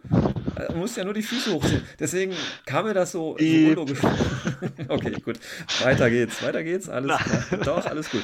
Und zwar... Also, das, ja. Es wird allein... Okay, für dich gehe ich nochmal drauf ein. Alles klar, also, stellen wir mal vor, so ein Avatar. Also, da ist so ein Silhouette. 7 willst du da hochklettern. Ja. Ist, keine Ahnung. Weißt du, wie groß die Armlänge von einem Avatar ist? Ja, natürlich. Ist? Ich gehe nicht von Armlänge, ich gehe von Silhouettengröße einfach aus, um es einfacher zu machen. Na, damit wir uns nicht über unterschiedlich lange Arme unterhalten müssen. So, aber... Das heißt, ich fange die Bewegung bei meinen Armen an. Ja, nur weil ganz oben der Kopf anfängt, müssen trotzdem die Beine ja mit hoch. Ja, die ziehst du einfach hinterher. Das ist keine soll der Avatar da mit seinem Gebiss da hochklettern oder was? Ja, natürlich. Ja, okay. Ja, ich wollte es ja nur mal zur Sprache bringen. So, weiter geht's. Das nächste finde ich ganz interessant. Ich weiß nicht, ob das vorher schon so war. Ich glaube schon. Und zwar ist das eben die Bewegung über so kleinere Abschnitte. Das ist auf Seite 36 tatsächlich. Da, wo diese Grafik Beispiel 2 ist. 2 kurze Befehle. Und du kannst dich über einen Bereich bewegen, der kleiner ist als deine Silhouette bzw. deine Basegröße, solange du am Ende deiner Bewegung auf einem Punkt wirklich stehen bleiben kannst. Ich glaube, das war vorher auch schon so. Ich bin mir aber nicht 100% sicher. Weil so kannst du nämlich auch Bereiche überwinden, die nicht deine Basegröße haben. Solange du in der Mitte deine Bewegung enden kannst. Ja. Das kam mit Code One. Ja, okay, gut. Das gleiche geht ja auch, ne, ist ja auch ein zweiter drunter hier mit so kleinen, so Durchgänge, die kleiner sind, da kommst du jetzt auch durch und solche Geschichten. Ja, also für die, wo dich Code One gespielt haben, sondern nur in 3, da ging es sowas nicht. Und jetzt aber geht es auch in ein 4, also Code One wie in ein 4. Genau. Das ist halt auch für viele Tische auch praktischer, weil man jetzt so extrem darauf achten muss, dass man auch eine Chance hat, zum Beispiel mit Bikern durchzukommen oder so. Das halt ist einfach oder auch Text. Genau. Dann habe ich mir noch andere Sachen hier markiert. Und zwar, ich weiß aber nicht mehr, ich glaube, das ist sogar auch neu, weil früher war es ja die Hälfte, aber ich bin mir da nicht sicher. Du kannst ja mit einer Figur, mit einer Einheit über jedes Geländestück gehen, was genauso hoch ist, ne? Hm? Ist das neu? War das früher nicht die Hälfte? Ich bin mir nicht mehr sicher. Nee, gleich. Also wenn du ein Geländestück hast, das S2 hoch ist, kannst du mit dem S2-Modell einfach drüber laufen. Alles klar, gut, dann ist das so geblieben. Dann habe ich das nur verwechselt. Interessant ist übrigens, und das finde ich auch gut, dass das jetzt da steht, weil das habe ich mich ganz häufig schon gefragt, wenn du dann quasi durch so einen Gegenstand durchläufst, weil du läufst ja effektiv durch, weil es wird nämlich, die Entfernung wird nicht verändert, weil normalerweise, du musst überlegen, du gehst dann eigentlich hoch, und dann drüber und dann wieder auf der anderen Seite runter, aber das ist gar nicht so, also die Figur bewegt sich so, das heißt, du stehst dann einen Moment oben für Sichtlinien, aber du hast tatsächlich die ganz normale Bewegung. Das steht jetzt hier auch tatsächlich drin, das finde ich, wie gesagt, das habe ich mich häufig gefragt, wie das ist und jetzt haben sie es hier nochmal deklariert, das heißt, du gehst quasi einfach durch das Ding durch von der Bewegungsentfernung, also von deinen 4 Zoll oder was auch immer aus, ziehst einfach die 4 Zoll da durch, aber für Sichtlinien bist du halt kurzerhand oben drauf, sodass sich da Einheiten eben sehen, auch wenn du diese zusätzliche Bewegung nach oben oder nach unten nicht bezahlen musst. Ich sag's mal so. Fand ich hier nochmal eine schöne Klarstellung auf jeden Fall. Hast du verstanden, was ich gesagt habe, Christian? Piep. Okay. Dann auch ganz interessant, bei jedem Skill oder bei jeder Aro mit diesem Movement-Label oder eben wenn du einen Guts-Roll hast, kannst du halt jetzt den Prone-State quasi verlassen oder eben reingehen. Ne? Also kein Befehl mehr für Prone gehen, funktioniert einfach jetzt bei jedem Movement-Skill oder bei jeder Aro, bei jedem Guts-Roll kannst du einfach Prone gehen. Macht das Ganze nochmal ein bisschen schneller. Genau, und natürlich auch die wichtige Regel, haben wir glaube ich auch schon drüber gesprochen, eine Bewegung, deren Ziel du quasi nicht erreichst, aus welchen Gründen auch immer, wird nicht durchgeführt. Das ist ganz wichtig, bei Jump oder auch bei Climb. Das heißt, dieser alte Trick, wie gesagt, irgendwo hochklettern und dann runterspringen lassen, geht nicht mehr. Der Sprung wird dann einfach nicht durchgeführt, der Befehl ist ausgegeben, du machst einen Idle und das war's für dich. Ja. Ganz wichtig. Haben wir aber auch schon drüber gesprochen. Ne? Ich weiß nicht, ob sie das gut durchgesprochen haben. Das Ding ist, wenn wir wenn es schneller wird, zu diesen ganz Dinger kommen, also ganzen Skills. Da werden wir spätestens bei Superjump merken, was für eine Auswirkung das hat. Genau. Für uns alle, die von 1.3 kommen, ist natürlich jetzt der große Vorteil, wir sparen uns halt den Fallschaden Ja. Es gibt keinen Fallschaden mehr. Es gibt keinen Fallschaden mehr. Ja, ist aber auch gut, weil ehrlich gesagt wusste nie jemand genau, was der Fallschaden ist. Wurde immer so eine Fallschaden. Ja, ja. Jeder, der schon mal High Classified gespielt hat und Testrun gezogen hat als Karte, weiß, was passiert ist. Genau. Oh, meine Tone springt einfach Ball nach runter. Ja. Dann geht es hier weiter, und zwar steht jetzt hier auch nochmal wichtig, jede Einheit, die natürlich bewusstlos jetzt wird, wird prone, also ne? Du wirst getroffen, gehst prone, sogar Remotes. Also hier steht jetzt nur Motorcycle oder Tags, die gehen nicht prone, aber ne, das ist ja auch so eine Änderung von auf N4 quasi, dass eben jetzt Drohnen auch prone gehen können. Und da gibt es ja auch einige Link-Teams oder Einheiten, ne? Hier Unitrons oder von Aleph, die nicht Garuda, sondern die Dakini, sind ja alles Drohnen. Die sind jetzt alle aufgewertet worden quasi, weil sie eben alle prone gehen können. Das ist schon nicht schlecht, finde ich. Bitte? Garuda ist auch ein Remote. Ja, aber ich meine jetzt dieses Link-Team, was du da halt da machen kannst. Ne? Das kannst du halt alles schön prone und verstecken und ne, wie das mit allen Link-Teams vielleicht auch machen möchtest. Geht jetzt hier halt auch. Genau, dann auch nochmal die Idee, dass natürlich, wenn man prone ist, alle Movement Values, also alle Werte der Bewegung und alle Boni, also alle Movement Boni, werden auch halbiert. Das würde ja bedeuten, wenn du hast normalerweise 4 Inch, bist prone, hast nur 2 Inch und wenn du dann noch, keine Ahnung, Dodge plus 2 hast, hast du nur noch Dodge plus 1. Dodged also insgesamt dann auf 3. Habe ich das richtig gerechnet? Ja. Ich merke schon, du hörst gar nicht zu. Also okay, ich mache einfach weiter. Keine Ahnung. Also verstehe mich jetzt nicht falsch. Also ich glaube, ich spreche ja gerade jetzt aus allen Zuhörern raus, weil wir haben ja am Anfang der Folge gesagt, wir gehen nicht auf alle Regeln ein. Aber nee, machen wir nicht. Nein, ja, das sind aber alles Dinge, die mir aufgefallen sind tatsächlich, weil früher war das nie klar. Also wenn du jetzt zum Beispiel, wie ist das, Kinematiker-Level irgendwas? Ne? Kinematiker gibt dir ja, gab die diese Plus beim Ausweichen, wenn ich das so richtig weiß, ne? Und da war immer die Frage... Kinematiker hat, also die Sondere gibt es nicht mehr. Früher war es so, Kinematiker hat ja Plus auf die Ausweichreichweite gebracht. Ja, genau, das meine ich, ja. So, und dann ist ja die Frage, wenn du dann prone gewesen bist, ist dein Kinematiker auch halbiert worden? Das war so eine Frage, die weiß ich, die ist öfter auch aufgetaucht. Deswegen auch hier wieder geklärt, wird halbiert. Genau, und jetzt natürlich auch noch eine andere wichtige Änderung tatsächlich. Bewusstlosigkeit, wenn du das cancelst, das heißt, wenn du den Typen heilst, steht er automatisch auf. Ne? Müssen die meisten jetzt auch schon gehört haben, aber wie gesagt, das ist natürlich nochmal eine größere Änderung. Ich fände es doof, aber okay.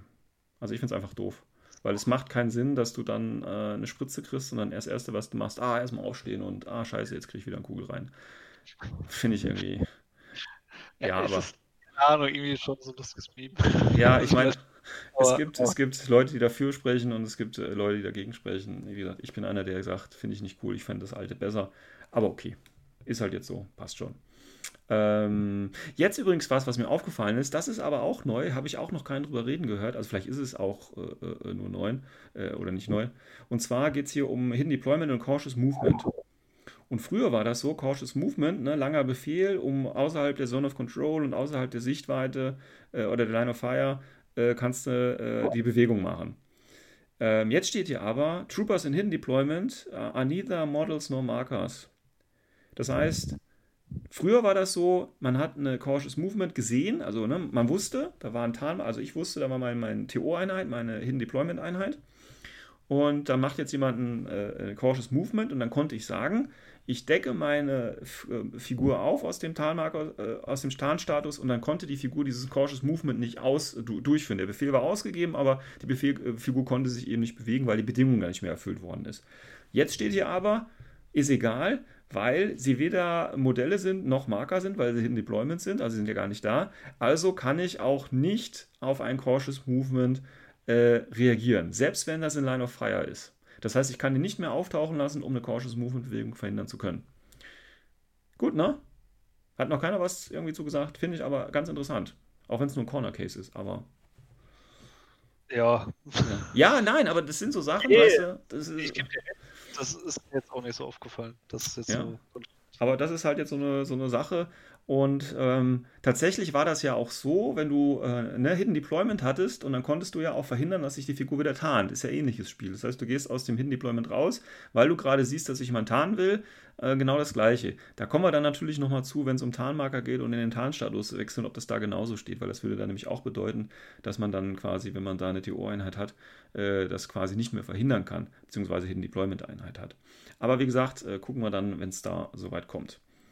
Ja, und was ich auch mal ganz interessant fand, wie gesagt, das ist jetzt auch nichts Bahnbrechendes, die Frage war ja immer, du hast eine Figur an der Leiter und die stirbt jetzt, oder beziehungsweise wird bewusstlos. Was passiert mit dieser Figur, Christian?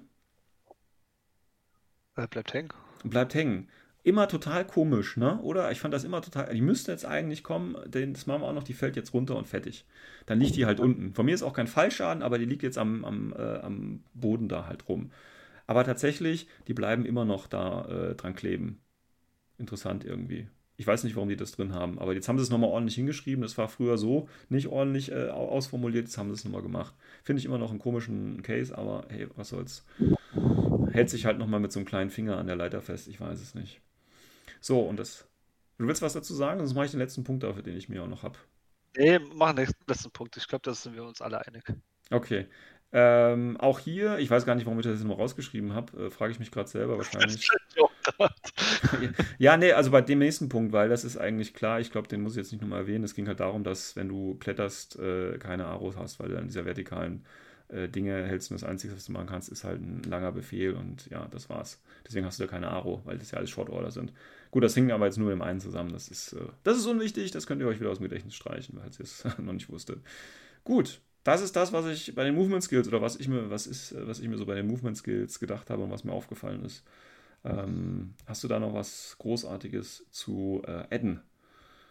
Nee, habe ich nicht. Ich habe dir schon zu viele Kleinigkeiten gesagt. Ne? Aber wie gesagt, es geht ja nicht darum, dass wir hier nur die bahnbrechenden Sachen besprechen, sondern auch die Sachen, die einfach so ein bisschen auffallen.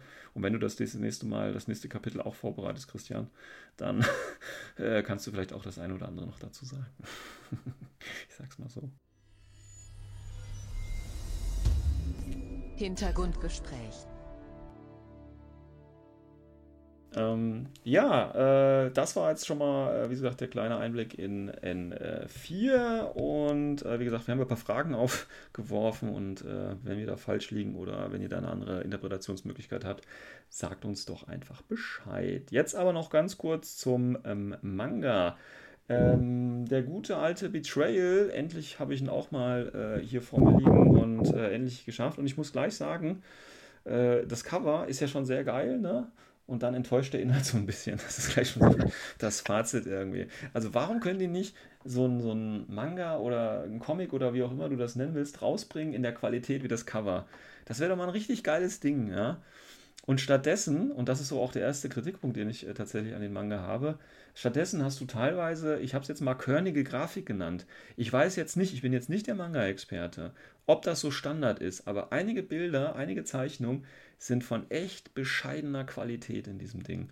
Und dann... Also, was ich jetzt schon sagen kann, es ist kein Manga.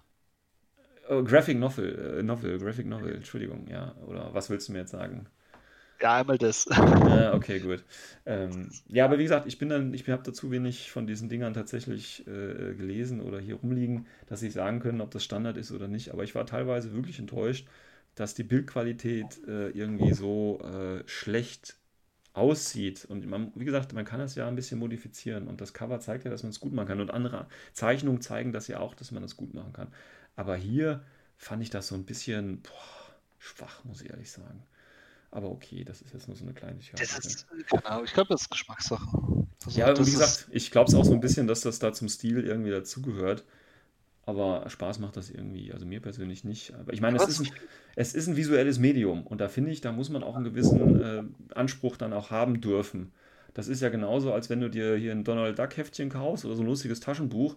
Und da sind die Dinger in, keine Ahnung, in was für einer DPI dann aufgelöst, sodass du da die Pixel siehst oder so oder irgendwie sowas. Also, das ist ja. Ja, ich finde, du bist jetzt ein bisschen gemein. Aber ist okay, was viel, viel wichtiger ist als deine persönliche Meinung. Ja.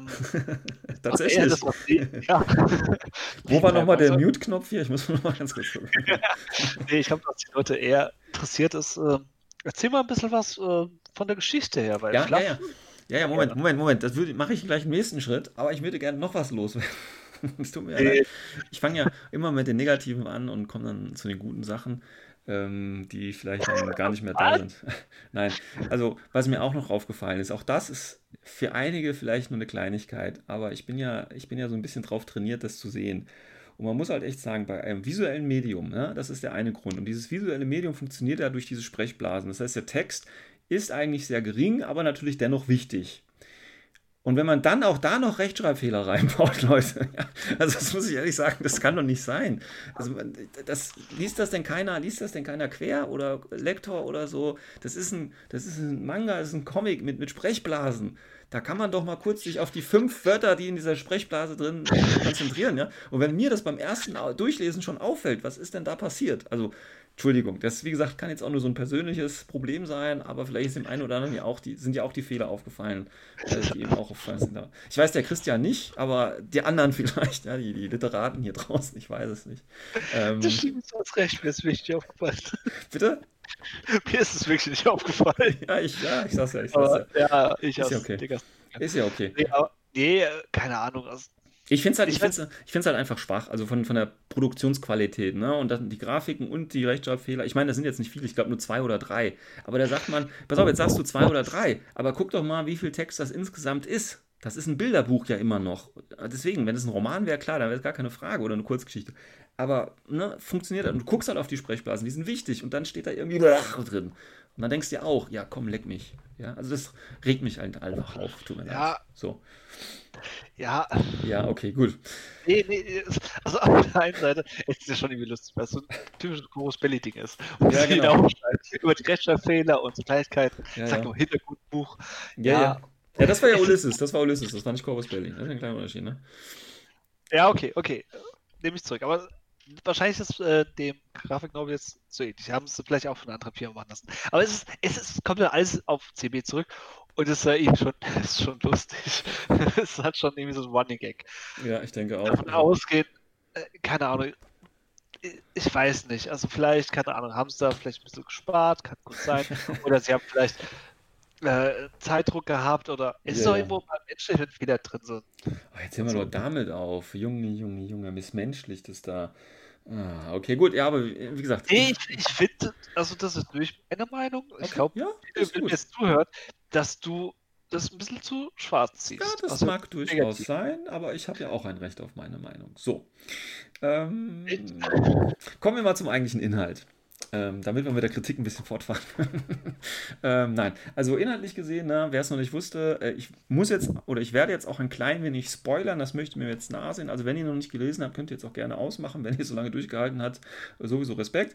Aber ich muss auch ein bisschen spoilern, damit so die Zusammenhänge ein bisschen klarer werden. Also der Manga oder der Graphic Novel geht ja im Prinzip eben um dieses Betrayal, das heißt, es geht ja im Großen und Ganzen um die Kodali und was mit ihr gerade aktuell los ist und eben um den Adil. So, und sowohl zum Adil gibt es ein bisschen Hintergrund, als auch zu Kodali gibt es Hintergrund. Der wird auch in diesem Manga erklärt. Tatsächlich gibt es da das Problem, dass am Anfang der Geschichte der Adil quasi als, ich glaube, Wingboy, haben sie das genannt, vorgestellt. Und ich weiß nicht, was ein Wingboy ist. Na, also er sitzt ja mit den Invincible Armies da in ihrem Schlachtkreuzer da drin und die singen alle und der Idol ist quasi so ein bisschen der Aussetzer da, der Außenseiter und dann nennen sie ihn irgendwie Wingboy. Und ich weiß nicht, was das bedeutet. Bitte? Ernsthaft nicht? Nee. Erklär's mir. Also, das ist eigentlich eher so herabwertend gemeint, weil die ganzen Imperial Agents, die sind ja nach Vögeln benannt. Also Fasanenrang, Kranich-Rang, okay, Alter, deswegen Wingboy. Also sie meinen damit ein Agent. Ah, okay, alles klar. Kann man das irgendwo aus dem Hintergrund rausziehen? Also jetzt nicht aus dem Manga-Hintergrund, sondern aus dem, keine Ahnung, Infinity-Universum-Flachbuch? Weiß ich gar nicht. Ich weiß nicht, ob es so irgendwo mal stand. Also für mich war es halt irgendwie klar, aber ich bin ja auch ein Yu Jing-Spieler, also okay, gut. Ich weiß ja auch, dass die süßen Damen zusammen immer haben. Ja, ich habe mir halt gedacht, ne, weil der Adil ist ja auch von der Religion irgendwas in Richtung, er gehört ja dieser Minderheit an, den Uiguren oder wie die heißen, ne? Und ich dachte eben, weil die sind ja bei Yu Jing nicht besonders hoch angesehen. Und ich dachte, das wäre irgendwie eine Anspielung quasi darauf, dass er eben dieser Religion angehört und dieser Minderheit angehört. Aber ich habe versucht, das zu recherchieren und habe keine Ahnung, also ob das jetzt irgendwie so ein feststehender Begriff wäre für Minderheiten oder keine Ahnung was in der Richtung. Aber da gab ich es nicht. Deswegen habe ich mich nur über diesen Begriff gewundert, weil ich halt diese Verbindung zu diesen Uiguren gezogen habe und nicht dazu, dass er halt ein Imperial Agent ist und eben den Kranichrang und so weiter hat. Da habe ich gar nicht dran gedacht. Aber das macht jetzt natürlich Sinn. Okay, gut, das streiche ich jetzt mal von meiner Liste. Das hat der Christian jetzt wunderbar erklärt. Dann hast du deinen guten Beitrag hier zu der Folge auch gemacht. Wunderbar. Gut. Ganz kurz zur Story. Also, Adil wird von Sunze quasi ausgeschickt, um Kodali nicht interviewen, sondern zu befragen, weil die ist nämlich festgesetzt worden von der Invincible Army.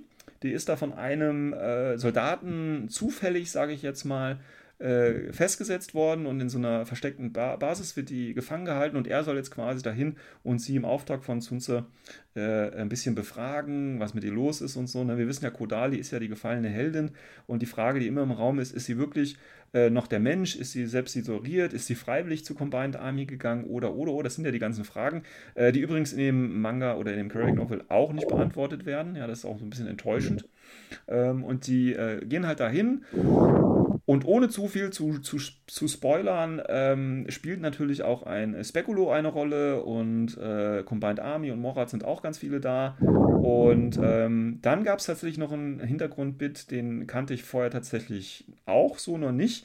Und zwar gibt es ja, wir wissen ja, die Combined Army ist ja so ein großer Zusammenschluss aus verschiedenen Fraktionen. Das heißt, die Evolved Intelligence fliegt ja quasi durch den Weltraum und alles, was ihr gefällt, nimmt sie mit und den Rest macht sie kaputt. Das ist ja so die Idee. Deswegen haben wir ja auch die Shasvastii, die Morat und eben auch die ganzen anderen, die Extra, die quasi jetzt verbannt sind, etc. pp. Und aber tatsächlich ist es so, obwohl es Combined Army heißt, gibt es natürlich auch da Fraktionen, die, ich sage jetzt mal, nicht direkt gegen die Evolved Intelligence arbeiten, aber die natürlich nicht damit oder mit allem einverstanden sind, was die Evolved Intelligence da macht. Und so ist zum Beispiel, da ja die quasi Kodali quasi jetzt auch als Aushängeschild natürlich benutzt worden ist, ne, um ihm zu zeigen, ja hier, ihr Menschen, wir übernehmen euch jetzt und keine Ahnung was, ne, und so weiter und so fort. Oder wir können sogar eure Heldin hier überzeugen, für uns zu kämpfen, so als Aushängeschild quasi, um die Menschen zu beeinflussen. Aber da gibt es auch eine Gruppe, wobei ich mir jetzt gerade nicht mehr weiß, wie die genau heißen, die quasi daran arbeitet, Kodali zu töten. Ja, weil die eben nicht damit einverstanden sind, wie kann quasi die Evolved Intelligence so einen Menschen, der ja ganz schwach ist, so herausstechen lassen und so weiter und so fort. Und deswegen gibt es tatsächlich so einen internen Kampf, so einen Bruderkampf, die eine Gruppe gegen die andere und die einen unterstützen Kodali, die anderen versuchen Kodali zu töten.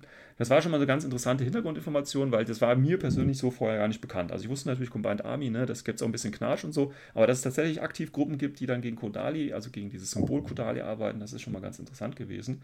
Und um den Plot-Twist mal vorwegzunehmen, wie gesagt, Spoiler, Kodali hat sich quasi nur gefangen nehmen lassen, damit sie quasi den Angriff dieser Gegengruppe provozieren kann, damit die sich quasi enttarnen und man genau sagen kann, ah, okay, ihr seid das, wir machen euch jetzt platt. Also es ist quasi so von Kodali lang angelegt worden, dass sie sich da hat gefangen nehmen lassen von einem Speculo-Killer, um dann quasi diese Gegengruppe aufzudecken und die dann platt zu machen. Ganz interessant eigentlich, aber ich habe mich dann so gefragt, Moment, Kodali lässt sich von einem Impersonator ausschalten, um dann in eine Invincible Army Gefängnis bringen zu lassen, damit dann der Speculo quasi die Station aufdecken kann, damit die Combined Army die Station der IA angreifen kann und bei der Flucht Kodali fliehen kann und dann bei der Flucht von Kodali greift dann die Gegengruppe an. Also es war alles so ein bisschen arg konstruiert. Auch wenn ich jetzt nicht den Mastermind, den taktischen Mastermind von Kodali oder der Evolved Intelligence in Frage stellen möchte, aber dieser ganze Plan, der schien mir sehr, sehr konstruiert und das war so das Nachgeschmäckle quasi davon. Also es schien mir nicht ganz schlüssig, warum das so passiert, wie es passiert. Des Weiteren kam mir Kodali sehr, oder ich sage jetzt einfach mal, die Frage, die im Raum da so ein bisschen steht, ist Kodali menschlich oder nicht? Ne? Also wie viel Menschlichkeit hat sie noch und was ist überhaupt Menschlichkeit? Das wird so ein bisschen da diskutiert, nicht wirklich in die Tiefe, aber es wird so ein bisschen in rhetorischen Fragen und so versucht zu klären. Und auch hier kam, also es ist auch so ein persönlicher Eindruck, ich weiß nicht, wie das die Leute sind, die sich mit Kodali oder mit Yu Jing oder mit Combined Army da ein bisschen mehr identifizieren. Ich muss ehrlich sagen, Kodali kam mir zu menschlich rüber. Also Kodali wird ja sonst immer, das ist mein persönlicher Eindruck, so im Regelwerk und alles, was man so darüber liest, ja eigentlich schon immer mehr so als, ich sage jetzt mal, das Monster dargestellt. Und in dem Roman oder in dem Graphic Novel kam sie mir ja einfach zu, das war kein Combined Army für mich. Das war irgendwas anderes. Das kann man natürlich jetzt gut sehen, ne, weil man sagt, ja, die Combined Army kann das eben so gut machen, dass es immer noch sehr menschlich rüberkommt und damit hat sie ihr Ziel ja erreicht. Weiß ich aber nicht. Also ich will das jetzt auch nicht negativ bewerten, sondern es war einfach mal ein interessanter Blick darauf, wie man Kodali eben auch darstellen kann und wie man Kodali eben auch sehen kann und nicht so als das kampfeswütige Weib oder wie auch immer, sondern tatsächlich auch, ich sag mal, ein tiefschichtiger Charakter und der eigentlich auch noch sehr menschlich ist, auch wenn sie für die Combined Army kämpft. Und damit man sich quasi dann selber als Leser dann die Frage stellt, ist sie jetzt wirklich übernommen worden und dann quasi so gut übernommen worden, dass sie ihre Menschlichkeit immer noch gut vorspielen kann? Oder ist sie wirklich aus freien Stücken bei der Combined Army, weil sie quasi die Idee hat, ist ja egal, für wen ich kämpfe und die Combined Army ist wenigstens ehrlich zu dir. Das ist ja auch so das, was da angesprochen wird. Und das fand ich dann wiederum ganz interessant bei Betrayal. Ja, das ist so das, was ich dazu zu sagen habe. Christian, hast du was dazu zufügen?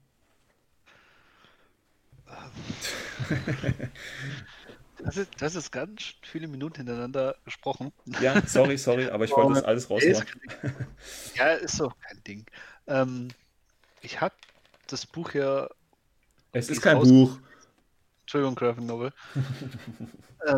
Ja, gelesen und ich hatte es irgendwie anders in Erinnerung, muss ich zugeben, wie du jetzt. Okay, jetzt kommt's. Aber ist okay, weil...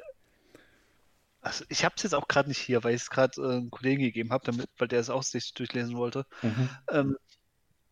Weil ich meine, mich zu erinnern, dass die Sache mit dieser Gruppe, dass irgendwie was anderes war. Nämlich, dass Kodali, klar, sie wollte halt die Typen da irgendwie, keine Ahnung, irgendwie kontern. Mhm. Also es war schon gewollt, dass sie irgendwie gefangen wird, aber nicht von einem Speculo, sondern es ist einfach nur nach 15 Soldat war, so einfach nur Zufall. Mhm. Hauptsache irgendeiner von Yu Jing oder irgendwas anderem. Und der Speculo, der nachher erst kam, sich in die Base eingeschlichen hat, und, um sie halt irgendwie zu kriegen. Und dass diese ganze Gruppierung eigentlich nur Shasvastii sind, weil Shasvastii es eher auf Menschen haben. Weil die Menschheit, vor allem Yu Jing, ja ein bisschen schuldig sind, was so auf Paradiso abgeht. Mhm. So. Ja, das wird auch angesprochen, das stimmt. Das wird auch angesprochen, weil also für die, wo es jetzt nicht so gelesen haben oder nicht wussten, von Shasvastii her, von Fluff her, die haben ja, die sind ja so Überlebenskünstler, weil die ja kurz vorm Aussterben waren. Genau, weil die ihr Planet kaputt gemacht oder ihre Planeten kaputt gegangen sind. Ja, und die haben ja solche Art Schiffe, kann man sagen, wo die ganzen Embryos drin sind. Also, so, wo sie ihre Kinder, kann man sagen, halt da wir züchten können oder halt groß werden. Und eins dieser Schiffe ist auf Paradiso gelandet und die menschliche Sphäre hat halt ein bisschen kaputt gebombt. Genau dieses Schiff, weil sie gedacht haben, das wäre ein feindlicher Angriff. Dabei war es eigentlich von den Shasvastii einfach nur so, sie wollten einfach irgendwo ein Plätzchen finden, wo sie aufwachsen können. Mhm. Und das hat ja so ein bisschen so den Hass genährt, weil das Schlimmste ist, was passieren kann, weil es nicht mehr so arg viele sind. Ja. Und die aus diesem Grund halt auch sie nicht leiden können, weil sie ja ein Mensch ist und jetzt halt auch bei Combat Army und es geht ja gar nicht und genau. Die halt am boxen wollen. Ja. So hatte ich es auch im Kopf. Das, was du jetzt erzählt hast, ja, kann auch gut sein. Wie gesagt, ich kann es gerade nicht nachlesen. Also, wie gesagt, ich habe den auch, keine Ahnung, vor 2 Wochen oder so gelesen, aber... Ja, ich glaube, das Hauptproblem an diesem ganzen Graphic Novel, da gebe ich dir recht, es ist teilweise, ja, so, keine Ahnung, wie so ein Thriller geschrieben oder will ein Thriller sein. Mhm. Und man hat eher mit etwas anderem gerechnet, muss ich zugeben, weil Hauptfrage, die wurde halt immer nicht geklärt. Genau. Ist es nur gespielt oder wurde es wirklich übernommen? Und ja, das sind wir komplett im Offenen gelassen. Was mich eher sogar, muss ich zugeben, was ich auch negativ finde, dass ein paar Sachen, da habe ich das Gefühl, die sind von den Regeln her, beziehungsweise die ganzen Sachen, die da drin vorkommen, sind erst die jetzt rausgekommen zu N4, weil die wahrscheinlich, also das ist meine Vermutung, derjenige, wo dieses Graphic Novel erstellt hat, sich ein bisschen Freiraum gegeben hat für ein paar Situationen und jetzt kurz die mäßig gedacht, oh, Kacke, eigentlich wollten wir das gar nicht so von Regeln her, jetzt müssen wir das schnell so machen. Bestes Beispiel, finde ich, war eine Szene, da wacht ein Gulcher, springt auf so ein feindliches Morat-Schiff. So kurze Zeit später hat ein Gulcher als ein Tag auf einmal Superjump in Sonderregeln. Irgendwie lustig. Vorher nicht, aber jetzt auf einmal kann das. So nach dem Grafik. Ja, das ist doch von langer Hand geplant. So musst du das sehen. Ich weiß, ja, was mich halt fragt, haben sie es den Typen, der es gezeichnet hat, vorher gesagt, dass sie das vorhaben? Ja, das reingebracht. Oder hat der Typ das gezeichnet und haben sich gedacht, okay, scheiße. Dieses Rätsel werden wir wahrscheinlich nie lösen können. Wahrscheinlich nie, ja, definitiv nie. Ich finde es halt irgendwie lustig, aber ja, irgendwie auch komisch. Genauso auch manche Charaktere, wo auch in diese extra Boxes rauskommen sind, mit extra Profil und so weiter, dass die jetzt ausgekommen sind, wie sie jetzt sind. Ja, ja, ich denke, es kommt zurück auf dieses Graphic Novel. Ist aber was Positives. Ich fand es jetzt nicht so schlecht. Ich fand es einfach mal cool, auch so ein bisschen Paradiso ein bisschen mehr zu sehen, auch so ein bisschen das Füllerhaftige. Klar, gerade eben habe ich es eigentlich eher kritisiert. Irgendwie war es aber trotzdem interessant. Ich fand, das war auch vom Geschriebenen her, es ging zwar hin und her und ein bisschen auch war versucht, einen Überraschungsmoment zu bringen. Für Leute, die jetzt im Infinity-Universum drin sind, ist es jetzt teilweise nicht so überraschend gewesen, da war es schon ein bisschen vorhersehbar. Aber für Leute, wo jetzt komplett fremd sind mit diesem Universum und lesen, ich glaube, da ist schon ein bisschen Überraschung dabei. Allein schon, was für ein Terrorfaktor so ein Speculo hat. Der ist schon nicht schlecht. Und wer weiß, was jetzt in der Zukunft kommt, weil jetzt haben sie ja auch... Also Corpus Belli hat ja Lizenzen halt ein bisschen verteilt für Romane, wenn es Romane erscheinen können. Und vielleicht kommt da auch etwas raus, also mehr raus, was auch Sven genügt in Richtung Grammatik und Rechtschreibung. Ja, nein, also wie gesagt, ich wollte es jetzt auch gar nicht nochmal, weil du es jetzt gesagt hast, oder weil es jetzt vielleicht so rübergekommen ist, dass ich das jetzt so negativ bewerte. Nein, also ich finde das insgesamt schon ein gutes Ding, das ist nicht die Frage.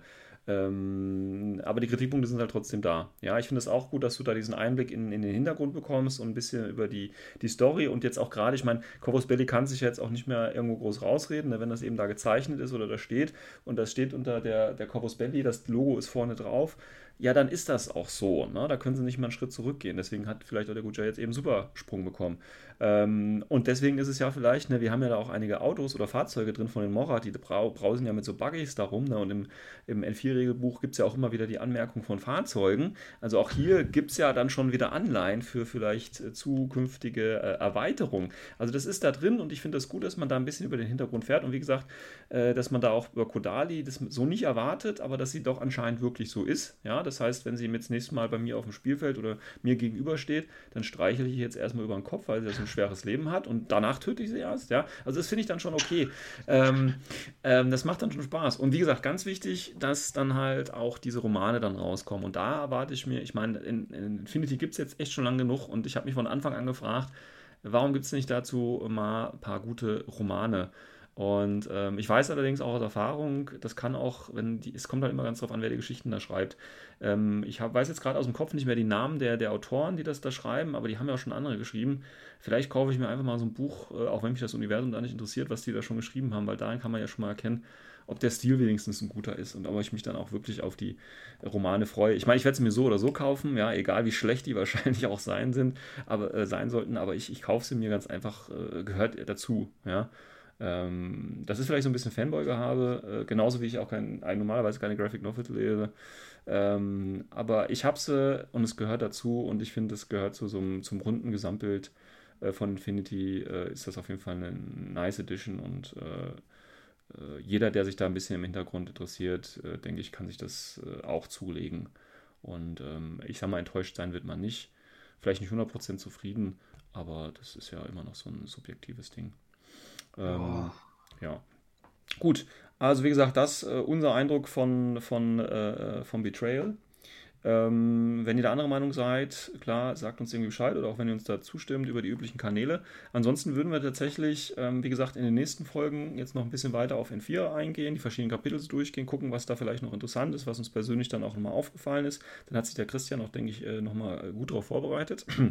Und dann gehen wir aber tatsächlich auch noch ein bisschen diese Manga-Schiene lang, weil tatsächlich ist es ja so, wir haben auf der einen Seite natürlich noch die Profilwerte von diesen Viererpack-Figuren, die ja, sind die jetzt schon erhältlich oder kommen die erst nächsten Monat? Ich glaube, die sind diesen Monat erhältlich, ne? Dieses Viererpäckchen kommt jetzt Oktober raus, glaube ich. Ja, ich meine, das kommt jetzt raus. Das kommt jetzt raus, das heißt, da gucken wir natürlich uns wieder die Neuheit an, gucken an, wie man das einsetzen kann. Da ist ja auch der Klassiker Kodali dabei, dann der Adil, dann haben wir noch so einen kleinen Ingenieur für Yu Jing und natürlich Nurkias, ne? Der alte geile Schlechter, der ist auch dabei, gucken wir uns schön an. Und dann gibt es ja auch einen tatsächlichen Mission Pack, das Corpus Belli auch rausgehauen hat, zu diesen Missionen, um eben quasi die Geschichten aus Betrayal nachzuspielen, genauso wie sie es ja damals auch bei Outrage gemacht haben, um quasi dieses Universum und dieses Hintergrundempfinden noch ein bisschen unterzufuttern. Gut, dann würde ich sagen, sind schon wieder fast 1,5 Stunden und ja, wir hören uns demnächst hoffentlich wieder. Ich denke, wir werden jetzt oder hoffentlich wieder in regelmäßigen Abständen Folgen raushauen. Und wie gesagt, ich werde euch noch eine Linkliste anhängen, wo ihr die ganzen neuesten Videos und Podcasts zu Infinity N4, wo euch das alles nochmal in qualitativ hochkompetenter Art und Weise von anderen Menschen erzählen lassen könnt. Bis dahin, ciao, ciao. Ciao.